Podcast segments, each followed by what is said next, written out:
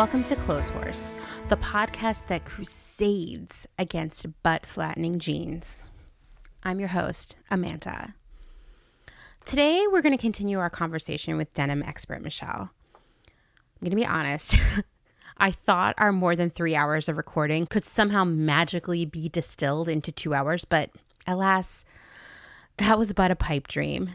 We talked about so much great stuff that I couldn't go hard with the cutting. So, today's episode is actually part two of three. Today, we're sort of meandering all over the place from the difference between, quote, premium denim versus less expensive options to the challenge of sizing to a special cameo from Uniqlo. I mean, we're all over the place. I'll have more facts and info about the denim industry for you at the end of the episode. I wanted to spend some time today discussing a recent New York Times Magazine article entitled Sweatpants Forever. If you haven't seen it, don't fret. I'm going to share the link in the show notes. It was also featured on The Daily this weekend, which is a podcast. So if you're more of an audiobook kind of person, you should also check that out. Once again, I'll share the link in the show notes. I've read the article multiple times and listened to it, and the listening to it part was so surreal. You know how you create voices in your mind that you hear when you're reading? It was so different. Kind of like, oh, it, it was disconcerting. anyway, my initial concern was that this article would be about a sad yet comfy permanent shift into sweatpants. I mean, I felt frightened. I think this is a good time to tell you that I wear a dress every single day, even during quarantine. I've always been a big fan of a diaphanous maxi, a caftan, some sort of midi dress. So it's really not that much different from my ordinary life, whatever that was, because I can barely remember it now. And yes, there is a lot of convo about sweatpants in this article. I'm going to skip over that for the most part. So you should definitely read the article or listen to the daily to learn about Scott Sternberg and his brand Entire World. It's very interesting, and it's an important part of that story. Really, this article was about how the fashion industry is broken, how it got there, what's happening now, etc. In April, which feels like 9 million years ago, clothing sales fell 79% in the United States. In June, they bounced back somewhat, but they were still lower than last year.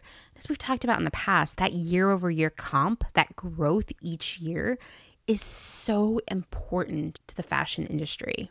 Apparel sales grew 6% in July, but they remained 21% lower than the previous year. So that's not good for those retailers.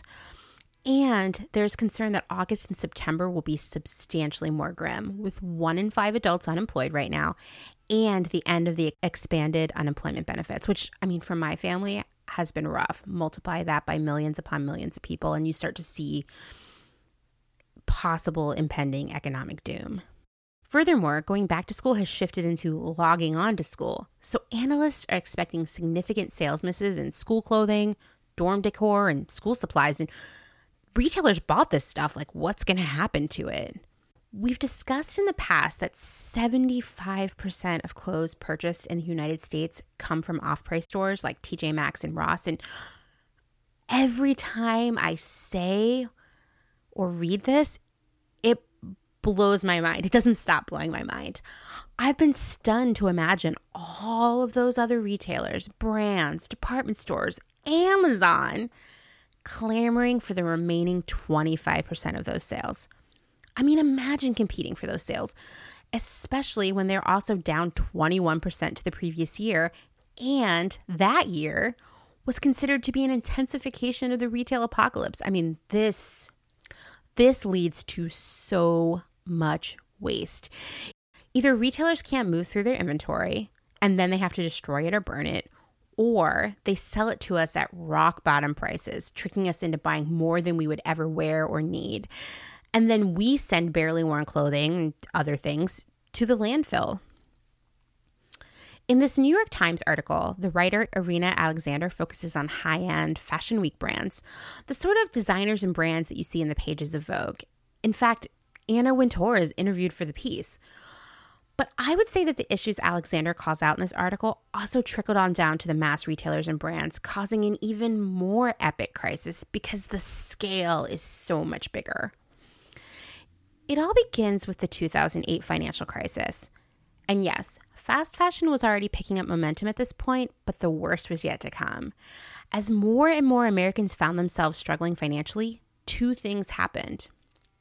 First, everything that had delivered that July August for fall sales went to almost an immediate markdown. And not just luxury brands and premium designers, we're talking the whole industry. Deals, deals, deals, my friends. And people bought it. This led to two really disastrous shifts that sort of set the tone for where we are right now. First, when that same period rolled around in 2009, a year later, retailers were like, shit, I got to comp those sales from last year's blowout clearance event. Once again, that year over year sales comp, that increase in sales with each year is a cornerstone to how this industry works, just nonstop growth. So, okay, going back to, you know, it's 2009. The economy was still in tatters, so that meant another big, huge sale with even deeper discounts and more inventory involved. Because once again, gotta show that year over year growth. This turned into a cycle of near constant markdowns. I mean, think about it. Things stayed at full price for less time. Even in my part of the industry, which was definitely not premium, but not completely fast fashion yet, we saw a shift from maybe giving a product 10 weeks, you know, close to three months of full price selling before marking it down to marking stuff down like a month later that carries forward to today. So customers became trained to buy stuff on sale. I mean, they waited until it was a deal, and so soon nothing sold at full price. Retailers began to anticipate this by buying things that were cheaper and marking them up more. You know, you still got to keep that profit as high as possible, right? Basically as a buyer my margin target would increase each year. So maybe in 2008 it was 70% i hit that. I mean i had no choice if i wanted to you know get a raise or a promotion. So then the next year it became 71% and then 72% the, the year after that and so on. And so by the time we hit 2020 we're looking at an 84 or 85% margin meaning something that costs $15 to make would be offered at a full price of $100, primarily with the expectation that it would rarely sell at full price. And in fact, and I maintain this to this day, in today's current retail industry, you would be horribly mistaken to buy anything at full price from a big retailer because the value's just not there. So, how did buyers keep the costs down? Well, I mean, we cut into the quality. We shifted gradually from natural nice fabrics to polyesters and weird blends. We cut every penny we could from using cheaper trims like plastic zippers and extra cheap buttons to removing pockets, cutting the volume out of the skirt, shifting to side zippers instead of a full back zip, and so on. I mean, we've talked about some of these clothing nightmares. Our production partners pushed on factories for lower and lower manufacturing costs, meaning that people making the fabrics, dyeing and washing the garments, doing the sewing, manufacturing the trims, these people all got paid less and less for more and more work. This makes me think of something that never ceases to devastate me. The idea that all those clothes that H&M and other retailers burn and destroy, human beings worked long, long hours in questionable conditions, being paid pennies, possibly endangering their health and well-being, all for it to end up burned. I mean, that's just so sad. Like, I mean, sad is an understatement. So, this cheapening of the industry was one result of the 2008 financial crisis. But there's more.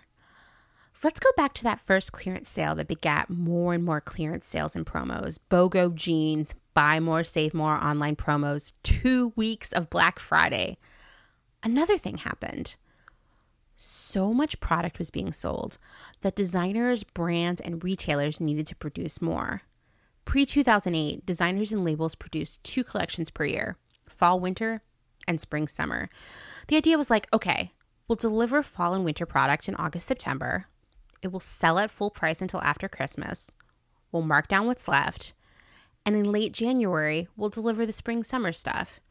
That will remain at full price until, say, Memorial Day, and then we'll slowly begin to mark it down through July.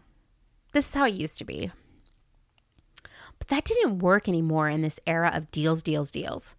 Despite the shitty economy, as it recovered, more and more stuff was being sold. So retailers put pressure on designers and brands to produce more stuff. Suddenly, there were four seasons of fashion. two super bizarre seasons were invented. One was pre fall, which was a nebulous June, July delivery period where really we should all just be beginning to buy our summer clothes, right? And then there was resort, which was it still really gets my goat. It's a strangely, sadly wistful delivery of summer product in December that just chills out. I mean, some people go on vacation, but like how many people go on vacation? And at first, it was just the true high end designer brands that adopted this, but it spread pretty fast to the regular old retailers too. This article also says that the digitization of fashion shows sped up the calendar, and I believe that. I mean, the internet has given us immediate gratification. We could no longer see a show and wait six months for that trend to arrive in stores. I mean, we'd be over it by then, right? And so fast fashion got faster, adapting to this idea too. See the show, quickly put together a line that uses those ideas, and get it into the store in two to three months. This led to the surge in air shipping for apparel, which has become the standard when it was previously the exception. We talk about this in episode one. Shipping clothes, shoes, and accessories via air is exponentially more expensive than shipping on a boat, but it takes about a week versus a month or two. As buyers, we covered that cost of luxurious air travel by cutting costs elsewhere. Even cheaper fabrics, cheaper trims, higher price points for lower quality goods. Remember, fast fashion isn't always identified by its price. It can also be masquerading as a $98 pair of jeans or a $128 sweater. That's something that I cannot emphasize enough. This is how brands and retailers that previously were not fast fashion became fast fashion. They delivered new stuff constantly, launching new products almost daily. I mean, I've worked for retailers that launched 10, 20, 30 products every single day of the year. It's like so much stuff. And things went to markdown faster and faster. The sort of seasonality of the products became really confusing. Like, first, we started to see gloves and sweaters in July and sandals in December, and that almost felt normal. Because then strange non seasonal hybrids appeared that always mystified me as an inherently practical person, like open toe boots, which turned into a boot sandal hybrid that only covered about 40% of the foot. So, when do you wear those? Like, maybe briefly in May before it gets too hot to wear a boot, or I mean, that seems unuseful.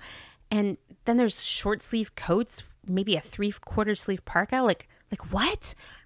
I don't even get when you would feel warm, but not too warm in that. And then it was like year round shorts, sweater camis, cropped flare pants in winter. You know what I'm talking about. The upside for retailers to all of this nonsense is that it forced us to layer more, to spend more money on warm socks for those open toe boots and cropped pants. We had to buy big sweaters to layer over our year round shorts, and this was all more sales. Another really weird thing happened. The rise of online shopping made it more difficult to make your assortment special because basically someone could find something on your site and just Google it, find it somewhere else. You had to start working on exclusive product with brands and designers. Maybe a different print or an extra three inches in length, like whatever you had to do to make it technically exclusive to you. This was the beginning of nonstop collabs and much hyped capsules. I'm looking at you, streetwear, with your hype culture that just results in more and more waste. But regular brands and retailers were doing this too. And, and they would cite someone like Supreme and say, like, listen, we got to follow that Supreme model. I've sat in meetings like that. It seemed like putting together a collab with an influencer or a brand that had nothing to do with your industry was just part of the new job description as buyer. This led to things like the Forever 21 Taco Bell collection and ASOS Beauty slash Crayola, yes, the crayon company makeup collab, another strange Forever 21 USPS collection, which seems timely now, but not two years ago. Or how about Adidas and Arizona iced tea? Museum of Ice Cream and Sephora, Fila and Chupa Chup, which is a lollipop brand. This one I kind of like.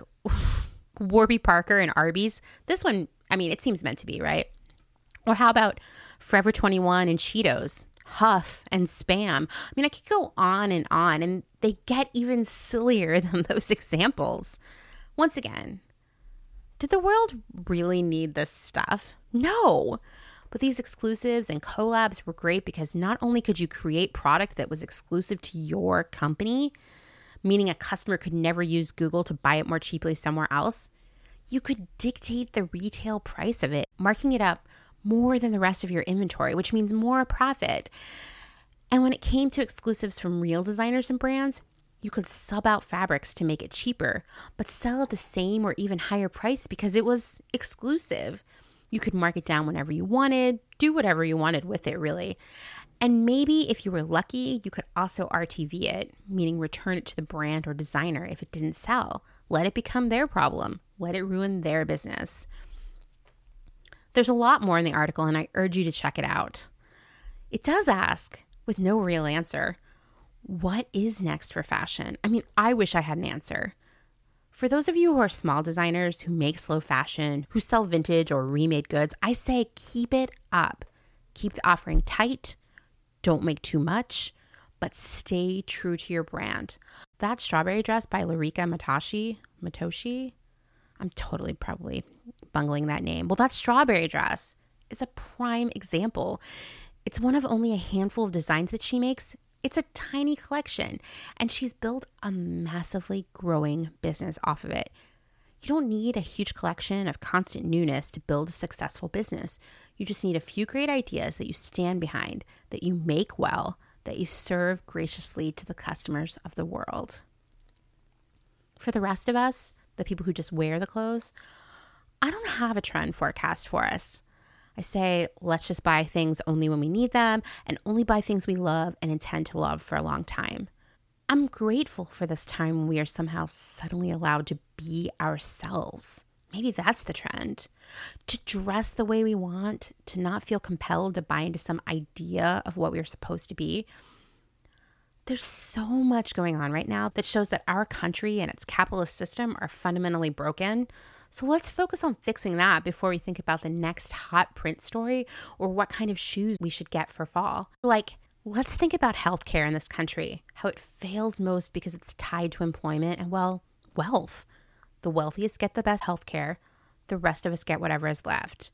It's a for profit system, which makes no sense. I mean, we've seen how the for profit system of fast fashion has spiraled out of control. Yet our healthcare system operates under a similar model. It's a system that is making massive profits, like record high profits during a global pandemic. Basically, it's like healthcare and Amazon are killing it right now. How does that seem fair? I lost my insurance when I lost my job, and it's been a terrifying and frustrating process to figure out how to cover myself. Cobra costs as much as my rent. It's hard when I'm making about 20% of my regular salary on unemployment. And I had to be rejected twice for Medicaid before I can qualify for discounted insurance via the Affordable Care Act. I make $300 too much for Medicaid, which is fine. I mean, I just want some health insurance. I'm down to pay for it. I just don't want to have to choose between food or health insurance. I'm still waiting for the bureaucracy to move through my application, which is terrifying. Last week, I had food poisoning and I laid in bed worrying that I would have to choose between dying or bankruptcy. And you know what?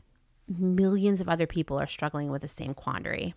My fight for a better healthcare system has been going on for a while, actually. I mean, while we're here talking about it, we faced a similarly foolish situation a few years ago when my daughter's OCD led to multiple hospitalizations and long, expensive treatment plans. We had ACA insurance then because my employer, which was a super woke feminist company, did not provide health insurance. And the deductible was out of control. The mental health coverage was virtually non existent. I mean, I'm not exaggerating when I say we were nearly bankrupted. Even today, years later, the bills are still rolling in, but obviously we can't pay them now. I took the job I just lost so we could get her better health care and so I could continue to pay down the medical debt. Hence, we entered a pandemic and my furlough slash now unemployment with little to no savings. It's beyond devastating to work your whole life and have nothing to show for it, but I'm in such a luckier position than so many other people in our country. I would like us to take the time and energy we spend worrying about what to wear for social media and put it into changing this country and its daily nightmare for the poor, non white citizens. When we fix all of that, we can start fretting about brunch dresses and dusty dinner looks again. Well, now that I've totally turned a podcast about fashion into a podcast about anti fashion, let's get into our conversation about denim with Michelle.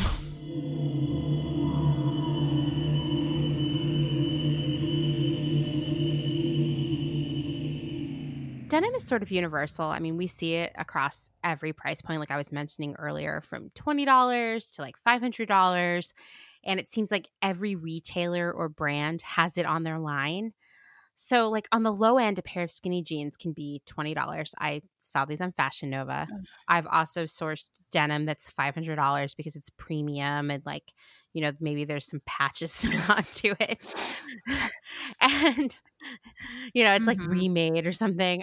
What's the difference if we take the brand name off the label? Mm-hmm. What's the difference between $20 pair of jeans and a $200 pair of jeans? There's quite a bit of difference, actually. I would say the biggest difference is going to be your fabric and your wash. So typically, like when something is like $20, Okay, well, definitely that mm-hmm. wasn't made anywhere near the United States. Definitely not. Definitely not. When it comes to what it costs to put together a pair of jeans, it's a couple of dollars as opposed to, you know, 20 or whatever. So, right there, there's that. But you also need to know that the fabric is probably like really cheap. It's probably like $2 a yard fabric versus something that a two to $300 pair of jeans is going for is anything from the four like mid fours up to like eh, like something that's topping in like the $300 range is probably going to stop around in the sixes. It wouldn't really be able to go much higher than seven just because on top of that you have to factor in like shipping and duty and all this other fun stuff that like you know you never really think about when you think about the cost of like yard. And it takes about uh, for like a skinny jean it takes about like a yard and a half okay. on average of fabric you know so right there it's like if it's a five dollar per yard of fabric you know what that's going to be seven fifty eight dollars uh, you know just in fabric alone whereas if it's a two dollar yard uh, you know a yard of fabric it's it's going to be you know what like 350 in fabric you know it's already I'm getting stressed out about this because I'm in in my mind I'm doing the calculation for the IMU, the margin for a twenty dollar pair of jeans. I know, and I actually uh just as you started talking checked Fashion Nova again, so and they do have jeans that are nineteen ninety nine. So just kind of doing this backwards, assuming that you're thinking like maybe the fabric is two dollars mm-hmm. a yard, right? So it's probably going to use about three dollars worth of fabric and they want to make probably a 75 margin here that means they the mm-hmm. whole thing needs to cost about five dollars so that leaves two mm-hmm. dollars mm-hmm. for sewing shipping duty yep labels you you name it so like what else could you even do there yeah, it's really difficult. Uh, the thing that's on Fashion Nova's side, and you know, I'm sure we're going to talk about this at some point, and I know that you've already talked about it in your previous episodes, is units. Mm-hmm. So you have a lot more power as far as price goes and negotiation. The more units you're placing with a manufacturer, you know, if you're placing 300 units, you don't have very much power. If you're placing 5,000, 10,000, or 20,000 units with someone, then you have a lot more power with them and you have a lot more say in what you're going to be paying because you can always threaten to take your business away to someone else. Mm-hmm. So, a lot of times, it's like these manufacturers really aren't making very much money on that product. They're making like, like literal yeah, like yeah on it. They, I mean, they are, and that's like really crazy to think about. You know, like their their profit margin is just not very very big. When the wash comes into play, especially if it's like some sort of like destructed wash and especially if it's on like anything with like lycra or whatever it's like they're basically just like throwing it in a machine with some bleach they might have like some stones in there but not very much they're not abrading it for very long so they're using um, less time they're spraying instead of hand applying the potassium they're not doing it with like any real skill level. That's why it'll like seem like really blotchy and like really white. That's where you see like the really heavy kind of application of potassium, like where it seems like really bright and like really white and like really blown out. Mm-hmm. That's like a spray. Totally. That's what you get when you're buying like a less expensive product because you're not paying for that skilled labor and you're not paying for that like nuance. Nuance is so important when it comes to how authentic something looks. You're you're just kind of getting this like super fast application. Everything's done as quickly as possible. The tears might be just like literal scissor cuts in the fabric or like they use like razor blades. They might be done prior to the thing going into the wash down so that means that the holes are like really like kind of blown out and like chaotic or maybe they're just done after and then they don't have like any abrasion at all so like that's what's happening when you're that's how they're kind of like getting that cost down on that wash. And like the wash is probably like a couple dollars. It makes sense. Like when I was just looking at the Fashion Nova page, all of the denim seems to be the same uniform light blue wash. Yeah. Like, like you know what I'm talking about. It's like very flat, yeah. sort of. There's no yeah. texture. Mm-hmm. The other thing I'll see a mm-hmm. lot in cheap jeans that makes me crazy is the wash down that's just on the thighs and it's really highly contrasted and it's like solid. Yeah, that's potassium. So that's like spray. They're just like spraying the entire front of the garment. They're just like it's just like this like giant like like it's like a paint sprayer. They're putting it on an inflatable dummy and then they're just like spraying it down the leg. And then that's also why you see like those like crazy, like it looks like a line, like a thin line, you know, that's like two inches or something, like down the back of a leg. Like it's not blended and it's like really mm-hmm. harsh and it just like stops. That's that. You know, like I said, it takes a lot of skill to make that look natural. Totally. They're using hand done application and they're like feathering it out. And that's what you're paying for on these like more expensive washes. So you're not seeing those lines. So they're applying it a totally different way. I mean, I have I've done washes where the whole garment is hand potassiumed. So they're basically brushing the entire garment with potassium.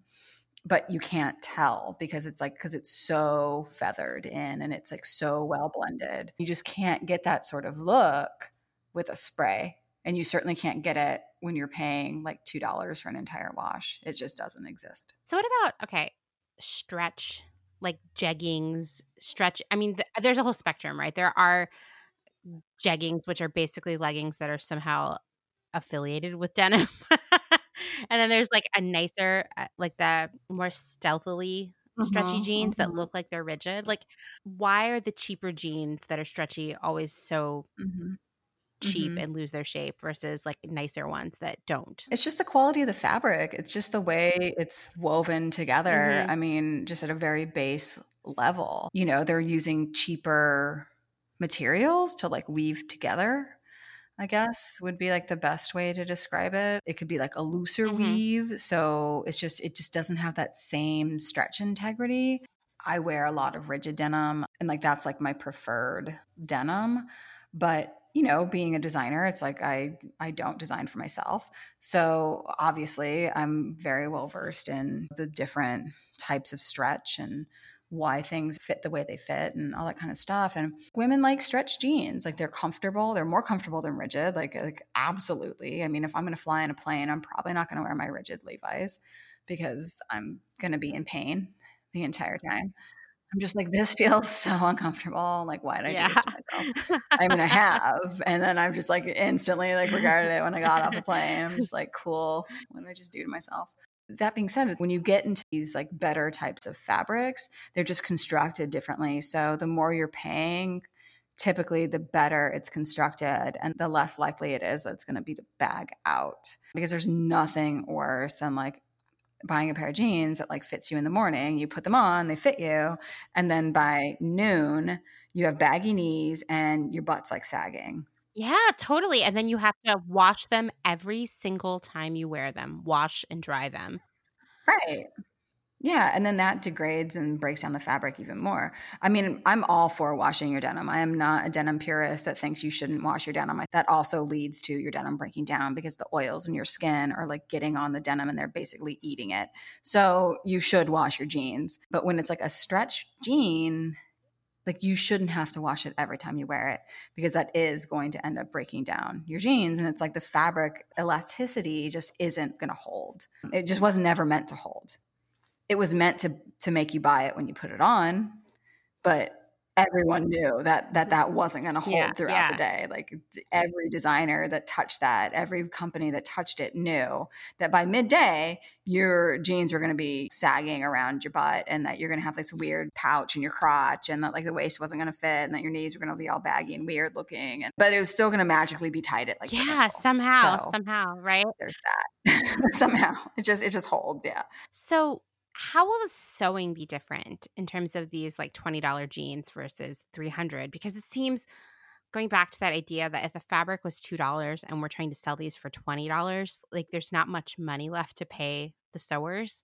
Is there any difference in the sewing or is it just like sewing jeans is sewing jeans? Yes, there is a difference. Whether someone without a trained eye would be able to see it, I don't know. But there definitely is a difference. There's like really specific points on jeans that it's like really important to sew like really well and to have like a really skilled operator doing it because it's it's tricky. Like so like the crotch or like what we call the rise, you know, there's your, your front rise and your back rise. So if you ever like take off your jeans and you turn them inside out, you can see that they're curved. They're connected together.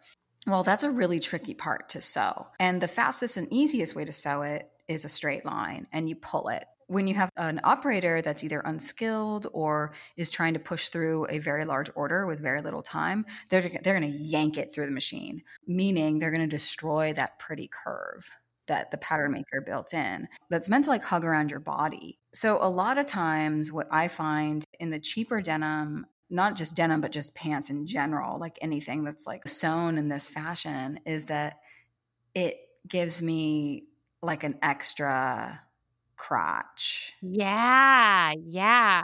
like where I shouldn't have one because it's straight and we're not straight. Right. Like we don't have anything extra there. We just don't. Like we're innies. So instead of it like curving around my body, it's like pulled and it's straight and it just makes it look like I have like this like weird straight penis like hanging Mhm. down around my thigh totally.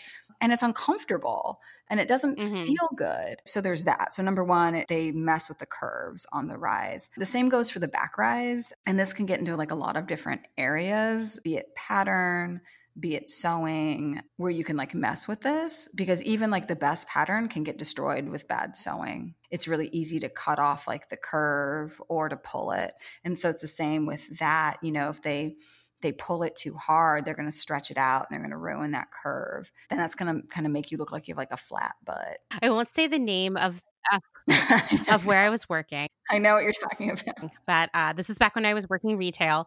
We sold these jeans, and I mean, they were like a huge Mhm. program for us. Like, you know, it's back to school. We're going to sell 9 gazillion Mhm. pairs. And everybody who worked in the store called them the butt flattening jeans Yeah. or square butt jeans, just depended, you know, who you talk to. One day, this mother and her daughter came in. And I want to start by saying, like, these jeans were not $20. Like, I want to say they were like $89, which I know in the world of denim is not that premium, but also this was like 2003. Like that was that was like a decent yeah, that was like a decent price pair of jeans back then.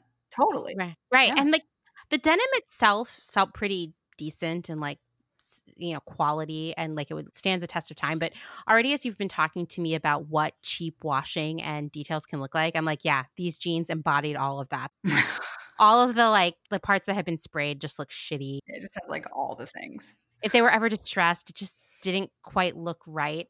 So, so but these jeans mm-hmm. were not that cheap. So this mother comes in. I'm working at the cash wrap, and with her daughter, her teenage daughter, she's like, "We need to do a return." And I'm like, "Okay, of course. Like, show me what you have." And she pulls out a pair of these these butt flattening jeans, and I'm like, "Oh no! Like, what like, happened?" and "Oh, no." she's like. Oh, I don't know. Turn them over, and I turn them over, and the whole ass is just blown out, like, like top to bottom, you know. And Oh. I like gasped. It was so bad. And the girl is like, all I was doing was walking up the stairs. And I'm like, oh, I, you know, I, I'm, I'm so sorry. Like, we'll do a return, whatever. And and the mom's like, oh no, we're not done. She pulls out another pair. They had not even been worn because they were missing the the whole like button assembly. I'm like, all right, well, uh. no problem. Like, we'll return these two. And she's like, no, wait, we have one more pair Oh um, my god. the mother says to me, honestly, you should be embarrassed to sell these to us. And And I was like, yeah, I'm already feeling embarrassed for selling these to you. I'm already mortified.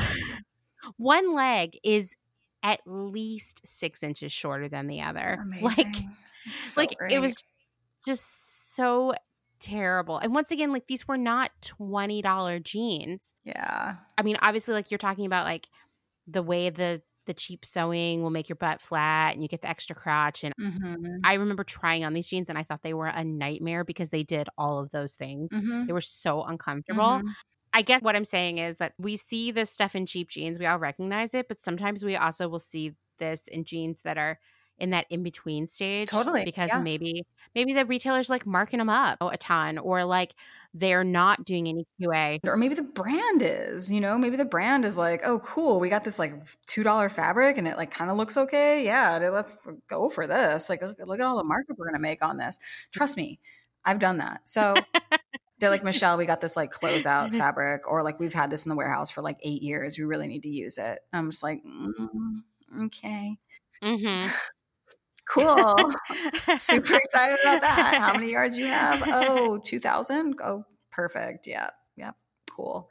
You know, you're just like tasked with like just like this immense pile of shit from the beginning that you have to like make into like a pile of shit with a bow on it. So, like, if a fabric's been like sitting in a warehouse for like two years, odds are like it hasn't been sitting in the best conditions. Like, you don't know like what's happened to it. So, it would not surprise me if something like that happened along the way or that like one of those pairs from that batch ripped just anywhere. Sometimes, like with that kind of stuff, it's like the needles that they use in the mm-hmm. sewing, like maybe they're the wrong needles. And so it messes with the tensile strength of the fabric too.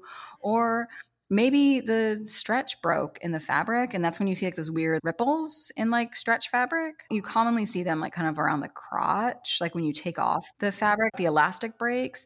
Well you can see that in the back too and it just makes the fabric really weak and so it's like anywhere there, there's a stress point it's gonna rip. So yeah i mean like that poor girl walking up those stairs i feel so bad I know. I know. It's like my worst nightmare. Imagine if she had worn those to school. She'd be in therapy still. Oh my god, she'd still be in therapy. Yeah. Like, sh- I mean, still like at, like at least once a week, just about this all of it, like all the terrors like that happen. like, like just good god. But then like when you talk about like the one that like didn't have the button, and then the one that was like six inches like shorter, it's like that's all like quality control stuff that should never have left the factory right. because like once it leaves the factory then it goes to like the distribution center and they're not really looking at it at the distribution center most of the times you know it comes in like plastic bags and they're just pulling i mean they should be looking at it they Mhm. should be doing random inspections where they pull out x amount from each shipment and each size just to see and they should be measuring it and they should be looking at it but they don't usually because that costs money and it takes time but yeah, that should never have like left the factory like that. That's like really sad, and it makes me wonder, like, well, Mhm. how many other pairs like left the factory like that? Oh, Oh, I I feel like it was an ongoing problem because we were constantly damaging those out. And now oh that was before I had buyer experience and could see all the touch points along the way that seemed to have missed this. You know how it is if you're like or maybe you don't know this. You do know the side of it. Like when you're pushing a vendor like, "Hey, I need Yeah. this order like 3 weeks ago." They're not going to QA anything. Yeah. They're going to be just like sewing, sewing, throwing in a bin, next pair, next pair, next pair and like Yep. that's what Yep. fast fashion is and that's how fast fashion works that you are like faster faster faster i need these i'm doing a promo Yeah, I'm doing a promo. Um, I'm doing a reorder. I know I got this order to you late, but I don't care. the The deadline still holds, and I, maybe I got this to you late because our fabric was late, but the deadline still holds. You know, it's like, and and when that happens, like all of these little kind of like stopgaps throughout the process get really messed up. So maybe you'll have like less fit sessions. And that that's a huge thing with like fast fashion is you just don't have the same amount of time to fit it as you would or test it. You don't have time to fit the fit the jean, you don't have time to like test the fabric. You don't have like enough time to like really test the production wash because a production wash is entirely different than a sample wash. You know, so like all of these like little things that like kind of make an expensive jean more expensive, that they just don't exist at that cheaper level. right right Partly because of the time frame. yeah yeah i mean you're not going to have time to do like three fits and get the model in No. and send Oh, out the God, no. you know it's like ironic because denim is sort of like the hardest thing for everyone to fit into Oh God. i think that's i mean this is just observational, but I think that's why we see that the cheapest jeans are so stretchy because it's just easier. Yeah, it's it. They have Yeah, to be. yeah. They have Yeah. to be. Because stretch is more forgiving. You know, the stretchier something is, the more body types can fit into it. It's more forgiving if there's any mistakes. Because, you know, it's like I said earlier, the manufacturing process isn't perfect and there's going to be mistakes. And sometimes you can fix them and sometimes you can't. And sometimes things come in an inch small or an inch big. And it doesn't come in an inch small like proportionately, you know? like Mhm. sometimes it's only an inch small in the waist, sometimes it's an inch small in the hips. I've had things that have come in two inches small in the hips and an inch small in the waist or an inch big in the waist. And you're just like, oh my God, like how did that happen? No, no idea. Like literally no idea. Nobody can explain it to me. it's always a surprise. It's always a surprise. So when you're dealing with like a super stretchy fabric, it really kind of makes that whole thing a lot easier because if it does come in like an inch small, meh, it's going to stretch out that inch. Someone's still going to be able to fit into it. It'll be fine. It'll be fine. yeah. That is something I've noticed when we talk about cheaper denim, like stuff that is under $60 maybe. hmm You can't assume that every pair you buy is going to fit the same way, even if Oh, it's God, like no. allegedly the same cut. No. At the same retailer where I had the privilege of selling the uh, butt flattening jeans, uh, The butt flattening. I would have to constantly have conversations with customers that were like, "Oh, well, no, I'll just get the size. That's what I got in the other color." And I'd be like, "You you can't do that. Like, you need to go try these on. They're going to be totally different." You really should go. Yeah. Please listen to me. You really Yeah. should go try them on. You must. You must. Please don't. Okay, you don't want to. I'm bringing them back, but Being mad at me somehow. yeah, I did, I, I I did you wrong. I'm sorry. Yeah. Totally. So when you and I were talking about jeans, I just wanted to bring this up because I have notes here about it. You talked about how Uniqlo is a little different because their denim's not expensive, right? Their model is a little different in terms of how they do it. Yeah, I mean, they're not expensive at like the consumer end at all. They're all like 40 bucks. And I'm going to tell you, I mean, obviously, I'm just looking at them online. They look really nice. They're not twenty dollars, but they're not. You know, they're forty dollars. That's like a decent price for something. hmm they actually buy a lot of really good fabric. I know Uniqlo uses some of the same like top tier fabric vendors that I use in, you know, the markets that I've worked in, which are the jeans that are selling between three and four and five hundred dollars. So the reason that they're able to do this is because number one, they have massive units behind them hmm you know, it's like Uniqlo is placing orders for like 20,000 units, 30,000 units. And so when they're able to do that, it's like they're getting breaks at the fabric level.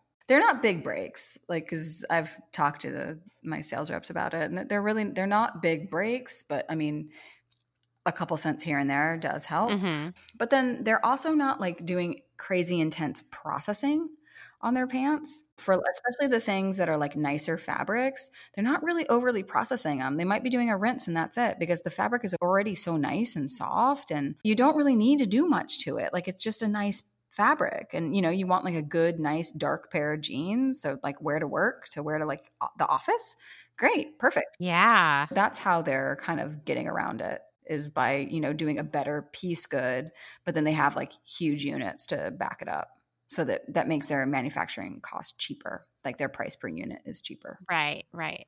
And to be fair, like we don't know anything about what their supply chain is like. I I Mm-mm. actually after we talked about this, I tried to dig in and figure out like where Uniqlo is making their stuff, what the conditions are, and I couldn't find anything. So that's on lockdown. yeah like no no no for you There are a ton of different things that could be going on there. It could be totally fine. You know, everything is great on the up and up and they just take a lower margin or they are doing such volume because it's an international brand.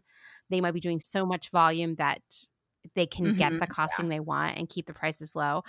But I will say, like, universally, when I buy things from them, it's always the Mhm. nicest fabric. So I would love to unlock what's going on there, but I have no idea. But it is this Yeah. like fast fashion price point, which makes me concerned. well, they're definitely not producing in you know the united states or anything they're based in japan right Yes, yes. In fact, in Japan, like there's a Uniqlo everywhere.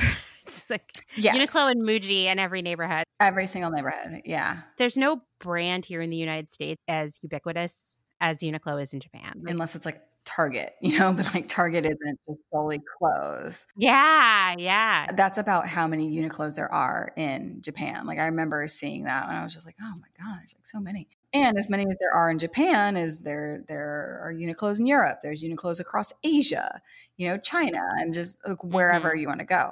So that's why they have like these like huge, massive numbers. And they're producing, you know, they could be producing in Pakistan or they could be producing in some other like far flung area of the globe, India. They could, you know, and especially if they're not doing something that requires like anything more than like a simple rinse, that really opens up their area of production to places that that's not really their expertise. Because just as you were talking about on previous episode, is like factories have expertise. And, you know, it's like you wouldn't go to a manufacturer that didn't have good resources to do washes if you wanted like a really nice wash. But if you don't need that, then, you know, it really opens up where you can go. So I would say they're probably utilizing other resources. If anybody who's listening knows anything about the Uniqlo supply chain, please, please drop me a line. I would love to know. Yeah, please. Me too. Inquiring minds want to know. Michelle, I'm going to ask you a complicated question. Okay. Or I know the answer is going to be complicated. Okay. Are more expensive, like premium jeans better for the environment? No. no, that's the short, honest answer. Is it more complicated than that? Like, sure, yes. You know, as I like went into earlier, you know, the thing that that you know you do have going for you when you buy something that's made in the U.S. is that we do have stricter environmental standards than some of these other countries do, and so by that term, like, yes. they're better for the environment. There's all just different kinds of like quote unquote sustainable washes and like eco-friendly washes that you can do that are like less water and like we can get into that later. But your typical piece of denim or you know jean that's washed, it's happening kind of uh, the same way no matter where it's happening. It's just that we have stricter laws here. So it's a little bit better here. I mean, not a little, bit, it's a lot better here. It's still not good for the environment and the same philosophy as us kind of going into these like burgeoning economies like when we first started going into china you know like 20 years ago to start manufacturing and utilizing their workforce you know, it's like we kind of do the same thing here. We go into, I hate to use the word depressed areas, but, you know, economically depressed areas. And like that's where you'll find all the factories. You're not going to find a factory or a wash house in Beverly Hills. Can you imagine? There's just no way that would ever, ever, ever happen. Right? Like, no, you're going to find them in areas that are economically repressed because you can. Yeah, and there's cheap labor there. In the episode about e-commerce that we recorded with Kim, it was a similar situation in terms of like warehouses.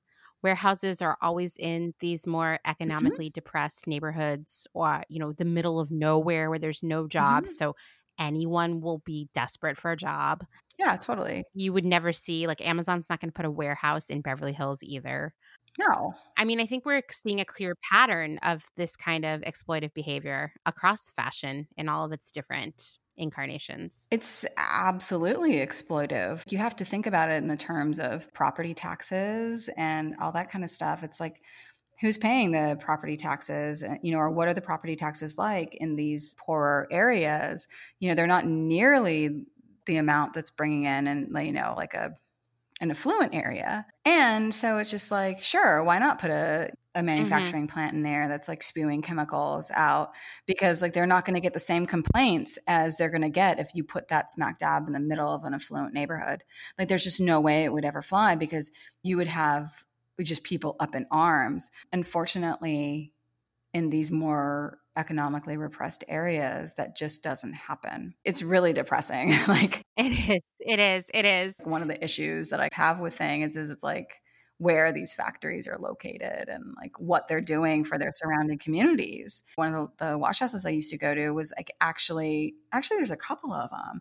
They're actually on residential streets. I'm sure we have like environmental standards about it and like they're much stricter here, but like they don't smell good. They have to be putting chemicals into the air, you know, and like what does that do for like kids that are growing up there? It's like the asthma must be like through the roof.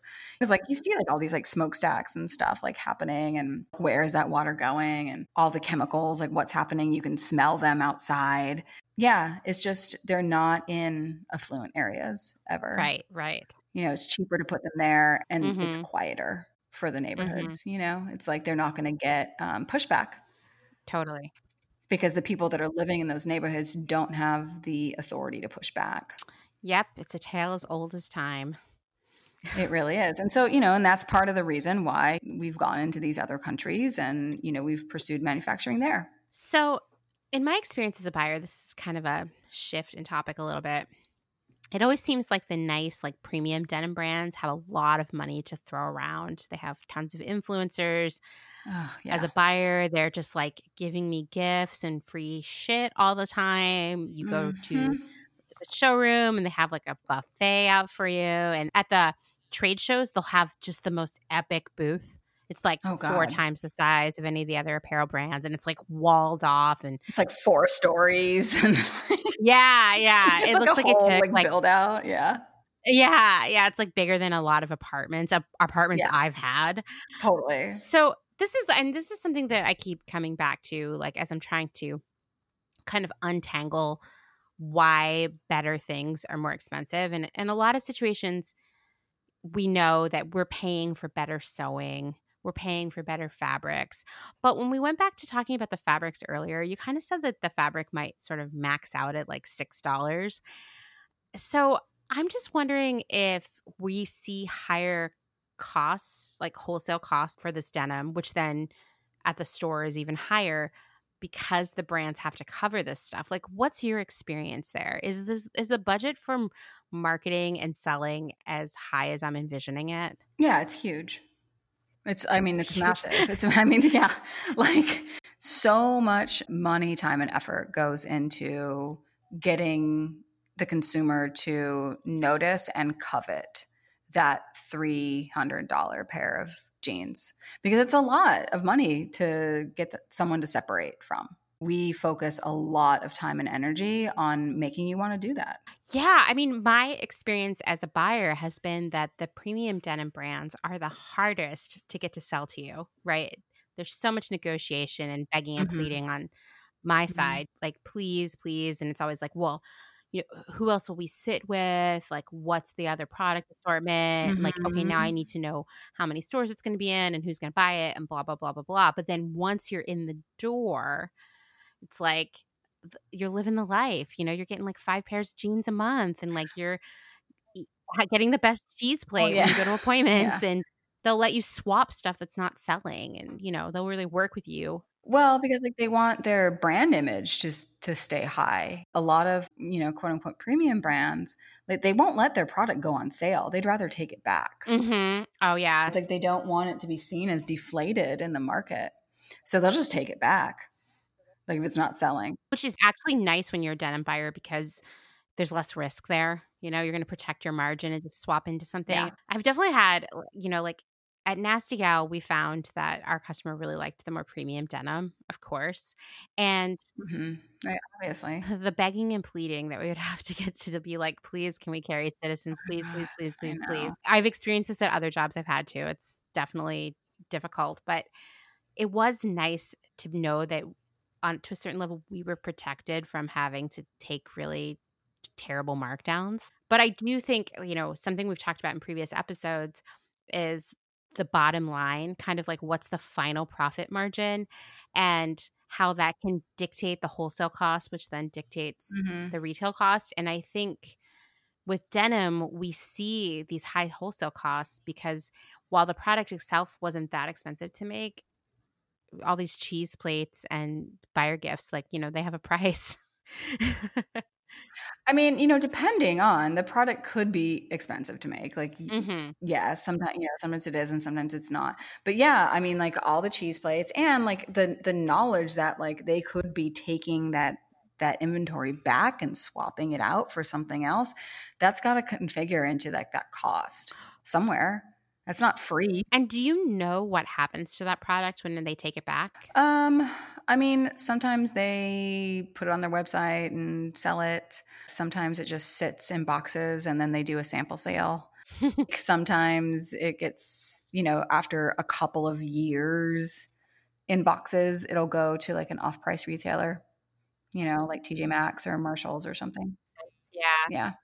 But Makes but sense, that makes but sense. that's after sitting on it for a couple of years because they don't want to flood the market with like this brand new product that like other people just had. Right. You know, because that would like destroy their brand image and like why they're so expensive. One thing we've talked about over and over again is the concessions we sort of have to make to hit a cost target that ties into our margin goals and our target retails and like what our customers want to spend money on. What kind of changes have you had to make as a designer to meet the costs being dictated by buying? It's a big question. I mean, I know it sucks. it sucks. Yeah. We've talked to a production person about that and I've given my perspective as a buyer. It's it's kind of it's the worst conversation to It have. really is. You know, for everyone. Yeah, it really is. Yeah. So what do you do? I mean, I'm assuming I mean, you've worked for like Z Cavaricci, so you know about how trying to hit a price point. But even at Nasty, we had to hit a price point, you know? I mean, to be honest, everywhere has to hit a price point, even these premium brands. Because, like, I have a good mix of both premium, like super high end, and kind of like quote unquote junior or budget friendly denim. And the answer is there's always concessions that you make. You kind of go into it knowing where you're going to retail at. And, you know, in premium, it's like, yeah, what that means is, you know, or in the better market, it just, it means, okay, I can use more expensive fabrics and I have a little bit more leeway on what I can do in the wash. And I know about where my product is going to retail at. And I have kind of like a range. You know, I need to have, all right, uh, I need to have like two, I need to have at least two jeans that come in at 188. So what am I going to do to make these two jeans come in at 188 when everything else is over 200? And then I also have I can have one jean that comes in at 300 or I can, you know, 2 Mhm. or something. And then the rest need to be in this kind of middle ballpark area in the twos. From there, it's like for me, it's usually, you know, because especially if you're doing like a five pocket, it's not like a crazy like novelty style. I usually do it in the wash. Yeah, it seems like that's kind of one of the most expensive parts of it. It, it is. Yeah, it's really expensive. I mean, like wash prices have more than doubled since I, you know, kind of like first started in the industry. Like for like the same exact washes, which is just crazy. If something comes in like too high that say I've worked on really hard and that, you know, we're getting a really good reaction from, but the jean is just too expensive because of the wash, then you have to go back to the laundry because it's like that's the only place that you can give at that point. You have to go back to the laundry and first you like just negotiate the price in general. Then once that's negotiated and if it's still too high, then you have to start eliminating things from the wash that aren't as I guess important or that won't kind of matter as much if they're gone. It's like, "Oh, do I really need that extra nick or do I need that extra grinding or can I live with the not all over hand sanding or potassium or okay, let's look at that, what that looks like. You know, it's kind of going back to the drawing board a little bit and not being so rigid. I think that the thing that's, you know, really important for me and that I've found really helpful is, you know, not being entirely married to one idea. Um, huh. Yeah. you No, know, no, I think that's a good way to to summarize it. You know, that's true. like you have to be really flexible to be successful, um, especially in denim. And and not lose your mind. and you not know? lose your mind and you can't be really sensitive about it you know it's just like because a lot of times like you know especially with like when i work with like younger designers you know they get really invested in this thing that they've created and it's like yeah i know it's it's beautiful and it's nice but we got to change it and they just get like really kind of like angry that it has to be changed and it's like I, like i get it like it, it it sucks i know you put a lot of work into it but it's either change it or we don't sell it so those are the options. Like i'm going with i want to sell it. Yeah. and so is the sales force. So let's see what we can do to still make it a great wash but you know change it a little bit. You know change it so that you, you someone probably won't even notice it. You know no one's going to know what it looked like originally and you know the, the changes are so small usually but it's just working having a really good working relationship with your developer and being okay like listen like what can we really do to like take off like a couple bucks that's like not going to really affect the overall look it's not like the customer knows what your original intention was by the time the product hits the floor. No, it's going to look great. You know, 9 times out of 10 it's still it's going to look great. You know, but I feel like there are people that are really like immovable in like that respect and they just it's like really personal to them and it just can't be mm-hmm. you mm-hmm. know otherwise like you're just never gonna like sell anything and it's just gonna like be like a problem for you and your career to take everything like so like personal you know i would say for any job you have in fashion you have to emotionally separate yourself from the work or you will constantly be crying at home over a pair of jeans you couldn't buy basically i mean it's yeah yeah. I've had to work on a lot of product that I hated. I've had to see yeah. product I love go away or get watered yep. down. Yep. Or you you fucking love it. You worked so hard on it. You think it's going to be the best thing ever and then no one buys it. And it bombs. Yeah, you like fought it bombs it really yeah, hard. Yeah. and you're like, "Whoops." It comes up in meetings over and over again. Like a year later, it'll be like a hindsight meeting, and someone will be like, you know, our worst failing item last year was like these purple jeans and you're in the corner like, "Oh my god, I was the one who said we needed purple jeans." So you're like, I totally pushed for those purple jeans. Yeah. Uh-huh. Yeah. Yeah. I like cried about it. I was angry. Yeah. Okay. So, something that I think kind of going back to this inv- idea of like, okay, what jeans are the most environmentally friendly that you could buy? I wanted to talk a little bit about rigid versus stretchy because stretchy jeans contain elastane, which is yep. a microplastic. Yep. It's it's not biodegradable, so it's going to mm-hmm. sit in the landfill forever. forever. And it sheds microplastics every time it's washed. Yep. And you also, especially if they're the cheaper kind, which we talked about, you have to wash these stretchy jeans all the time because mm-hmm. they lose their shape. Mm-hmm. And so more water wasted, more microplastics in the water supply. Mm-hmm. On the other hand, though, it's like as we've talked about, stretchy denim fits more people. It's easier. Mm-hmm. And then, therefore, rigid. I mean, it's exactly what it sounds like. It's a harder fit. You don't want to wear it on a long flight. So, mm-hmm.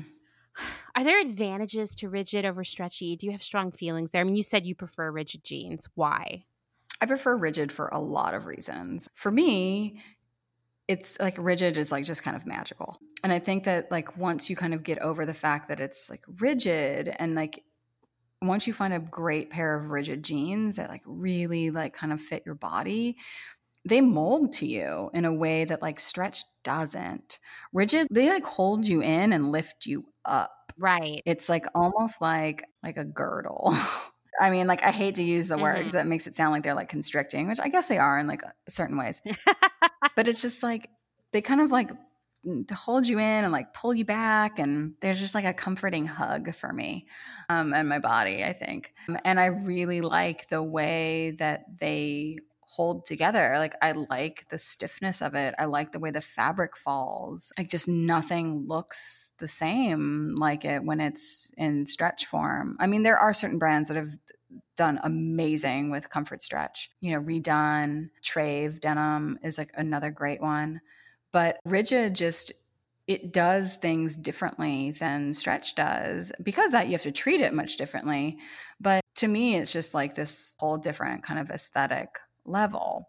And it doesn't have plastic in it, which I just, you know, I just find it like really hard to like want to wear plastic on my body. Well, I agree. And I think when you learn that there's plastic in your jeans, it it's shocking. You know, it's disgusting. Yeah. yeah. It's you're just like, ew.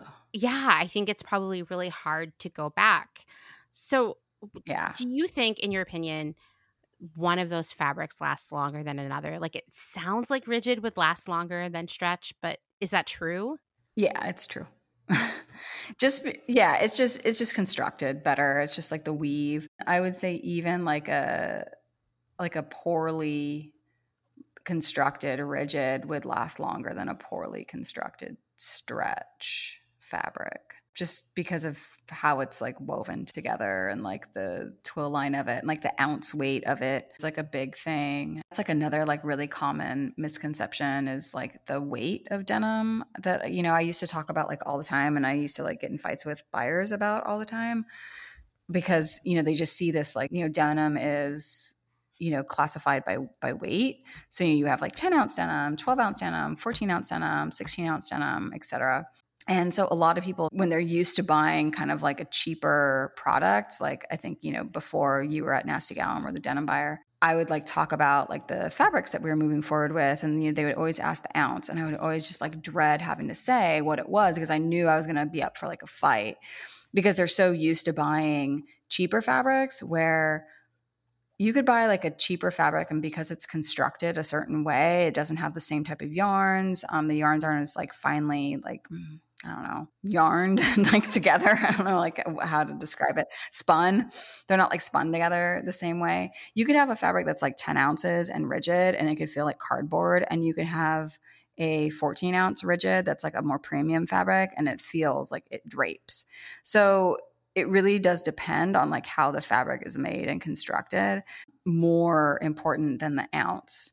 Like that 10 ounce could feel much heavier than the 14 ounce be, just because of the cotton that went into making it. You know if it's not combed it's not carded it's not open end versus not. It's just there's a whole bunch of things that go into making it. When you're not like really kind of like used to working with it you hear the ounce weight and you like freak out you know because i typically use like like 12 to like 13 14 ounces when i when i work with rigid which sounds like really heavy but like when it's a really nice piece goods and you're beating it up which then is not you know it just it, it's not even like an issue. It's like soft and it wraps around your body and you know it holds really beautifully. You know it's like m- most of my denim my vintage denim is 50 years old and it still is wearable you know and that's all rigid denim yeah, I mean, I think that's a really valid point. Like, I don't think you're going to see a lot of these like 1999 stretchy jeggings in the thrift store 10 years no. from now. I mean, God, I hope not. No. But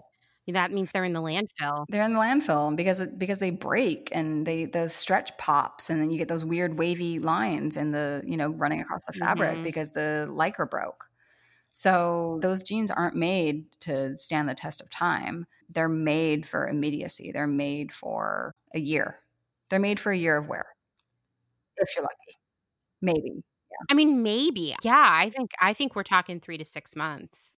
Uh, those clothes are so disposable for us now. Yeah. I mean, and that's why you have like 800 pairs of them because you you're not just wearing one pair right, and then right. then it like then you feel like you you made them last longer because you're wearing 12 other pairs at the same time. I know you're wearing a different pair every day. Totally. Every day. Yeah. Totally. Yeah. So, okay, shifting gears a little bit here. Trying on jeans is the worst, right? It's so hard. It's the worst, yeah. To find a pair that fits your body. It's like only second worst to like bathing suits. Totally. I agree. I agree. Only thing bathing suits are 100% the worst because, you know, I mean, and I think it's similar to denim. It's physically impossible to make one garment that's going to fit every single person, right? Because some people have a long torso, totally. some people have a short torso, yeah. big boobs, little boob, yeah. big butts, little butts, whatever. So I accept that as just the nature of the beast. But why are so mm-hmm. many brands, especially like on the more premium end, still so tentative about shifting into plus sizes? Because I have noticed that sort of more like low price point, fast fashion denim brands are offering tons of plus sizes, like gangbusters. Mm-hmm. Why are the premium brands staying away from that? I mean, I think that there's a couple different reasons. I think that, you know, first and foremost, because it's really difficult it's not just like you're taking your existing product and like making it bigger, meaning you're just grading it up.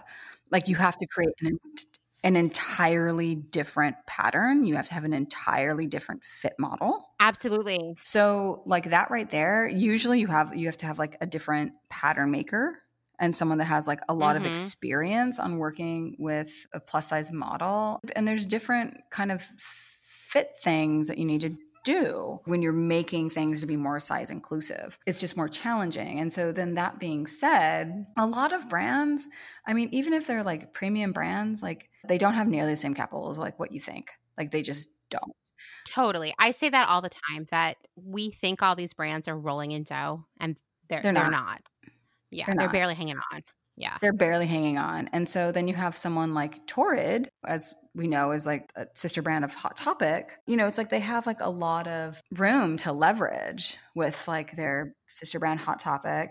They have their own stores. You know, they also sell to department stores, mm-hmm. which is great. They sell to online stores. So like they have a lot of like uh, different distribution channels, which a lot of like smaller brands, like more contemporary brands just don't have and they have units behind them because it's expensive to make a plus size jean. And a lot of factories, you know, it's like you're not going to get the same price point from the factories. And a lot of these like smaller brands, you know, even brands that you think are doing really well, they're not doing near the same amount of units as like someone like Fashion Nova.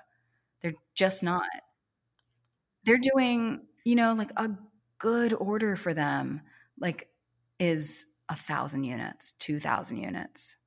I mean, that's something that does like really well. A typical order, 300 units. Wow. And and so for like people who aren't up in these units and like doing that kind of analysis all the time, basically if you were to extend sizes, you know, maybe go all the way up to like a women's 30, 34, you would be doubling the number of sizes you had to buy. If you divide 300 units by 10 sizes, you're still buying 30 units a piece of each size. And you know, that's like pretty decent, right? You could you could sell that. You could mm-hmm. have enough inventory to service your your accounts. But you're buying 300 units and suddenly you're buying 20 sizes. I I mean, it it just doesn't work out, you know? Like you you can't afford to buy all the sizes. You have to have a whole separate customer base. And so it's like you have to like mm-hmm. build that. And even though I think it's like really valid to build, a lot of companies just don't have the capital and they get asked over and over and over. And you know, I think for the most part, you know, they genuinely want to be inclusive. They just they just can't do it. And it's really hard to say that to customers like hey sorry we just don't have the money. Because again like you don't want to break that image of this like everything's great and beautiful and wonderful and you know we're living the high life and look at this lifestyle that we're projecting out.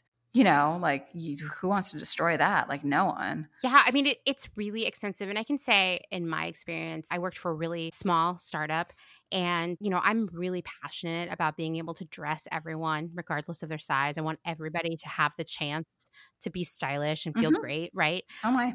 But it was hard for me to even add two more sizes in our private label product because I had to bring in a special fit tech for it. The factory was just not into it. They were like, you're not buying enough mm-hmm. to make it mm-hmm. worth our while. I couldn't buy more because we didn't have the cash flow to buy more.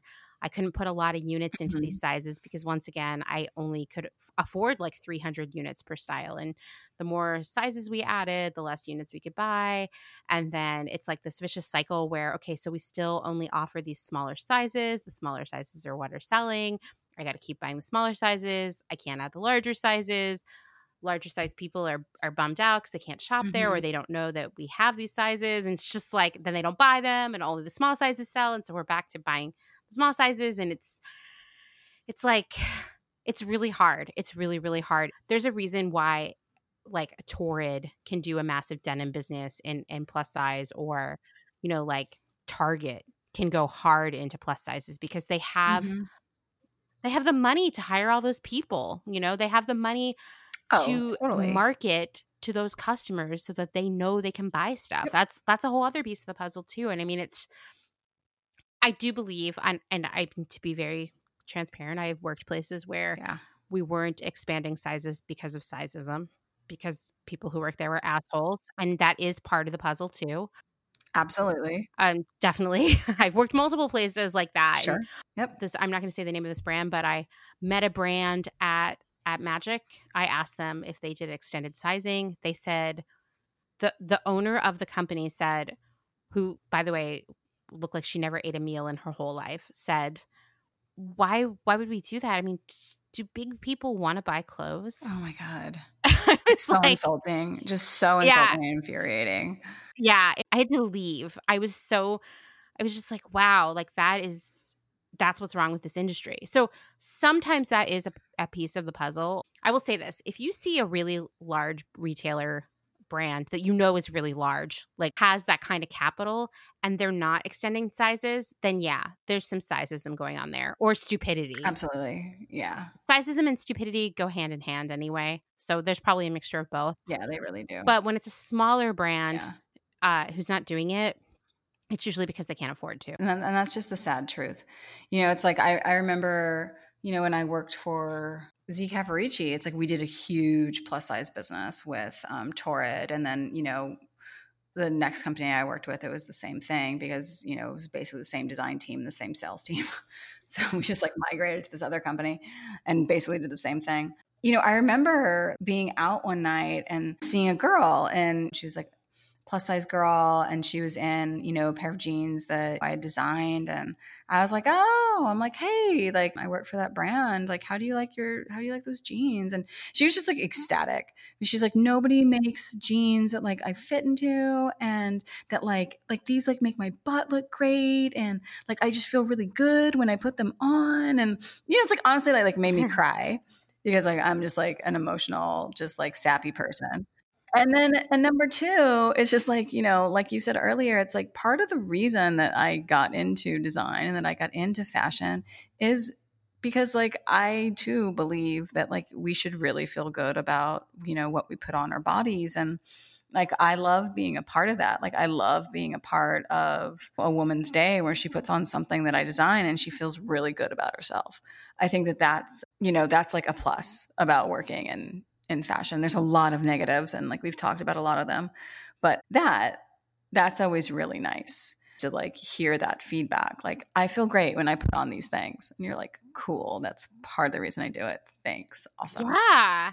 Yeah. I mean, that's for those of us who are passionate about fashion and style, like this is why we're in it.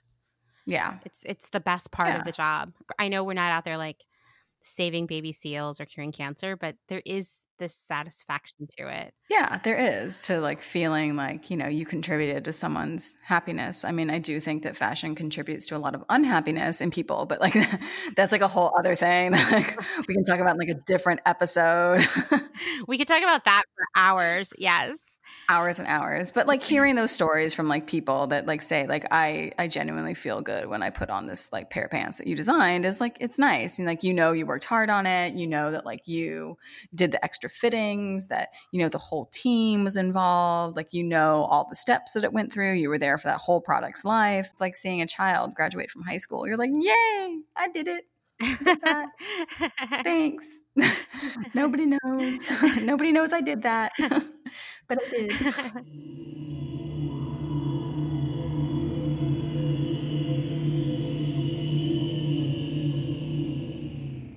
Oh, hey, it's me again.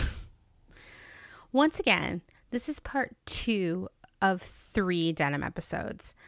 You know, I'm going to be really honest with you. I kind of do this podcast by the seat of my pants. And so sometimes I don't know how something's going to turn out until I edit it. And that's kind of what happened here. Just had so much great content with Michelle. So, the next episode, we'll be talking about the future of denim and its sustainability. You can see why I didn't want to rush through that. I mean, that's some big stuff, right? And as I've mentioned before, there is some optimism to be felt there. We just have to use our buying power as customers to push the big denim brands and the big denim retailers into adopting these new, more sustainable processes. So I can't wait to cover that in the next episode. As Michelle mentioned, when you buy a pair of premium jeans, this can frequently, but not always, mean that those jeans were made in the United States. In fact, most jeans come from other countries, and you guessed that, right? I mean, you've been listening to this podcast for a while, so you knew. Bangladesh has been picking up more and more market share in the past few years. In 2017, Bangladesh shipped $508 million worth of denim apparel to the US, and it's been growing since then. I mean, who knows what will happen this year with so many orders being canceled and everyone shifting into sweatpants and nap dresses. It must be a crazy time to work in the denim industry, and I do not envy anyone who's trying to put those pieces together right now. About 25% of the denim sold in the United States comes from China. It used to be more, but China has found itself losing market shares to someone else, someone who might surprise you Mexico. Another quarter of our denim comes from Mexico. And in fact, roughly 40% of men's and boys' jeans in the US come from Mexico, where brands like Levi's, Lee, and Wrangler have supply chains set up. According to a report released by the United States Department of Agriculture, Mexico is the seventh largest exporter of denim worldwide, and it's held that spot for 15 years. While the costs tend to be higher in Mexico than in China, the savings in terms of shipping and shorter delivery times make up for it. So more denim is slowly moving into Mexico. So again, don't know what's happening with denim in 2020, but it would be interesting to watch in 2021 to see if more denim moves into Mexico. The balance of our jeans come from Italy. Those are more premium, and Pakistan. Those are less expensive. India and Vietnam also round out the lower priced options most of the time, and I mean most, not always, if a pair of jeans cost over $200, they're made in the USA. But that doesn't mean the fabric came from the US. We just don't make fabrics in the US anymore. The last selvage denim mill in the United States, White Oak Cone Mills in Greensboro, North Carolina, closed in 2017. I know you're asking yourself, what is selvage denim? okay, well, here, I had to look it up too. I knew it was good, but I didn't know why. I'll say that. So, selvage denim is more premium. That is true. And it's considered superior because it won't unravel. There's a clean edge that's visible when the jeans are cuffed, and it's thought to be superior in terms of durability because the ends of the fabric are woven together and won't fray. So, basically, selvage denim is more premium because it's longer lasting. And so this is something we definitely want to pay attention to. If we want to buy less jeans and want them to last longer, selvage denim is something we want to look for. You can still get that kind of fabric, but rather than being made in the United States, it's coming from Italy, Turkey, and Japan. In terms of regular old, less high quality denim, only one very small textile mill remains open in the US. It's called Mount Vernon Mills and it's in Mauldin, South Carolina. So we're definitely not making a ton of denim fabric in the United States anytime soon, right? Even made in the USA jeans aren't fully made in the USA. Like, not only is the fabric probably imported, as we just discussed, so are the zippers, buttons, snaps, labels. I don't know, did I hit all the parts of a pair of jeans there? Anything else you can think of? probably also imported. The drawbacks to importing our clothes and the materials is that it increases the carbon footprint that our garments create. Now, it's incredibly difficult to change that at this point because the textile and garment industry has virtually left the United States. And rebuilding it would take, I mean, it would take a generation. And in the meantime, other countries have built entire economies that rely on making our clothes. So we're not going to flip a switch next week and suddenly everything's going to be made here. We're not bringing the jobs back in a couple months or even a couple years. So, once again, when we're talking about carbon footprint and being mindful of that in terms of our clothing, what we can do as consumers is buy less and make what we have last longer. You knew I was going to say that. okay, let's talk about Uniqlo for a minute. I wanted to update you on what I've learned about the company and its practices. Uniqlo is a big business. The founder, Tadashi Yanai, was ranked Japan's richest man in 2020, and he has actually held that spot for years. The company has about 1,300 stores worldwide, and I was like kind of disappointed by that number, but then for context, there are 675 Gap stores in the US. So, okay, bigger than the Gap, right? I mean, we're talking just the Gap. We're not saying Gap plus Old Navy plus Banana Republic. Then we're getting into more than 3,000 stores, but just talking about the Gap. According to Good on You, which is a great place to learn about a retailer's practices, they have about 2,000 retailers and brands in their database.